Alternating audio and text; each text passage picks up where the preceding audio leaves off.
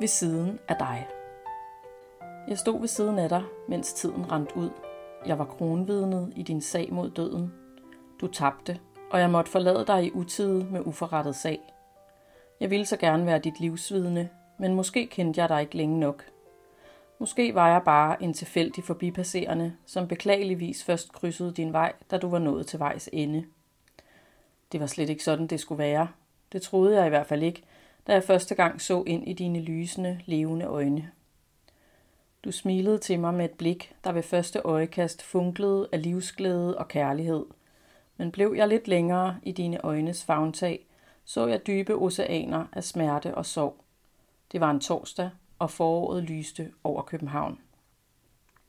Der var blodige rester af levet liv i dig før mig. Bly tunge, grå dage og uendelige nætter af ensomhed og fortvivlelse, der nu kun optrådte som slørede gespenster i beretningerne fra dit liv. De dage var du som en levende død, sagde du senere, men jeg så kun skyggen af dine blå dage bag dit blik som et florlet gardin.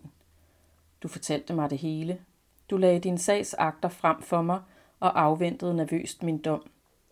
Jeg lyttede og forstod, og turde til gengæld lægge mine beviser på bordet ved siden af dine.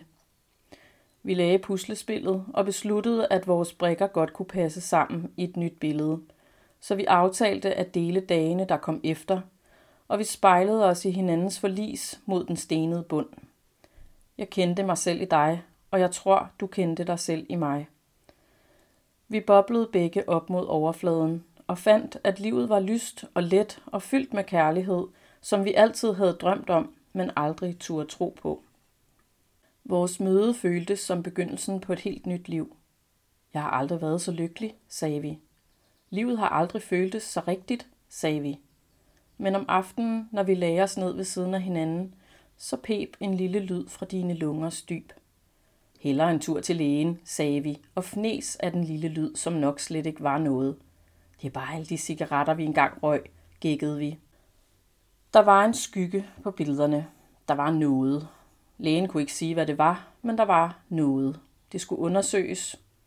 Tæppet blev revet væk under os. Tiden gik i stå, og vi fortsatte i off-tempo med resten af verden. Vi levede i en underlig slow motion, mens de andre fortsatte, som intet var hent. Alle lægerne kiggede på dig. De skød igennem din krop med lyd og lys. De sugede og samlede og hev og flåede i din dejlige krop, som pludselig var forandret til noget, der kunne være farligt. Der var noget inde i dig, noget, der ikke måtte være der. Det ser ikke godt ud, sagde den ene læge. Man kan aldrig rigtig vide det, sagde den anden. Vent nu og se, sagde den tredje. Jeg sad ved siden af dig i bilen på vej til og fra. Jeg ventede på dig i timevis i venteværelser over hele byen.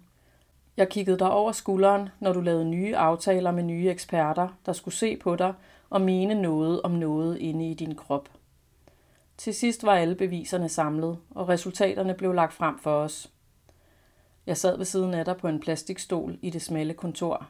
Der var alt for højt til loftet.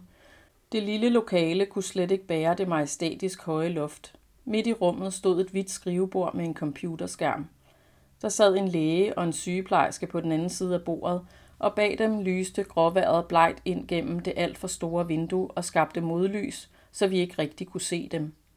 De sad bare der, som to fremmede silhuetter. Der kom en masse ord ud af munden på lægen. Hun talte med stærk accent. Det var nu ikke derfor, det var så svært at forstå, hvad hun sagde. Hun sagde forfærdelige ting og pegede med sin kuglepen på et skærmbillede af din krop, og vi lyttede begge to som skræmte børn. Vi sad ved siden af hinanden, ubevægelige, lammede og helt ved siden af os selv. Jeg drejede hovedet og så på dig, men jeg kunne ikke længere genkende dig. Du var helt forandret, for nu var du ikke længere dig. Du var ikke mere min elskede. Du var en anden, som jeg slet ikke kendte. Du var min dødssyge kæreste. Ham jeg skulle følges med, til vi blev gamle og grå. Ham jeg skulle dele livet med herfra og til verdens ende, fandtes pludselig ikke mere. Os to, dig og mig, plejede du at sige. Vi skal nok klare den, os to. Men det lægen sagde galt ikke mig. Det galt kun dig, og du var ikke længere dig selv. Bagefter samlede den hvide sygeplejerske os op. Jeg sad ved siden af dig, da hun genfortalte lægens ord, og gav os brosyrer og pjæser med hjem. Ha' det nu godt og pas på jer selv, sagde hun, da vi gik. Hun mente os begge, men hvordan skulle vi kunne det? Jeg sad ved siden af dig i bilen, da vi kørte derfra. Der var stille, og vi forstod overhovedet ikke, hvad det var for en drejning, livet havde taget. Vi kendte ikke omfanget af den skade, der var sket, men det vidste vi slet ikke dengang. Vi kørte bare hjem. Men hjem var heller ikke bare hjem mere. Alting mistede sin betydning, og verden var fremmed og nådesløs. Det var en onsdag, og det begyndte at regne, da vi kørte ned på motorvejen. Jeg sad ved siden af dig, da du fik din første kemoterapi. Du græd, og jeg holdt dig i hånden. Jeg græd også, men det gjorde jeg hele tiden, så det talte ligesom ikke. Når du græd, så så jeg dig. Jeg mærkede dig, men jeg kunne ikke nå dig. Jeg sad ved siden af dig, da lægen skulle give dig resultatet af de nye prøver. Knuden var svundet en lille smule, men ikke så meget, som han havde håbet. Du klagede over hovedpine, og han sagde til dig, at du skulle tage den med ro og ikke stresse så meget. Hvad ved læger om det? Hvordan skulle vi lade være med at stresse? Livet for forbi os med 8.000 km i timen, og vi stod begge hjælpeløse i vejkanten og så det køre forbi. Vi skulle forestille at leve videre. Vi skulle forestille at gå på arbejde, købe ind, lave mad, betale regninger, slå græs og gå i biografen. Det var meningen, at livet skulle leves og nydes, når ja, afbrudt af en omgang kemo hver tredje uge, daglige indsprøjtninger med blodfortyndende midler mod blodpropper, og så lige den næste samtale med svar på den næste scanning og aftale om en ny tid efter den næste kemokur. Hvordan lever man midt i alt det? Det var helt umuligt.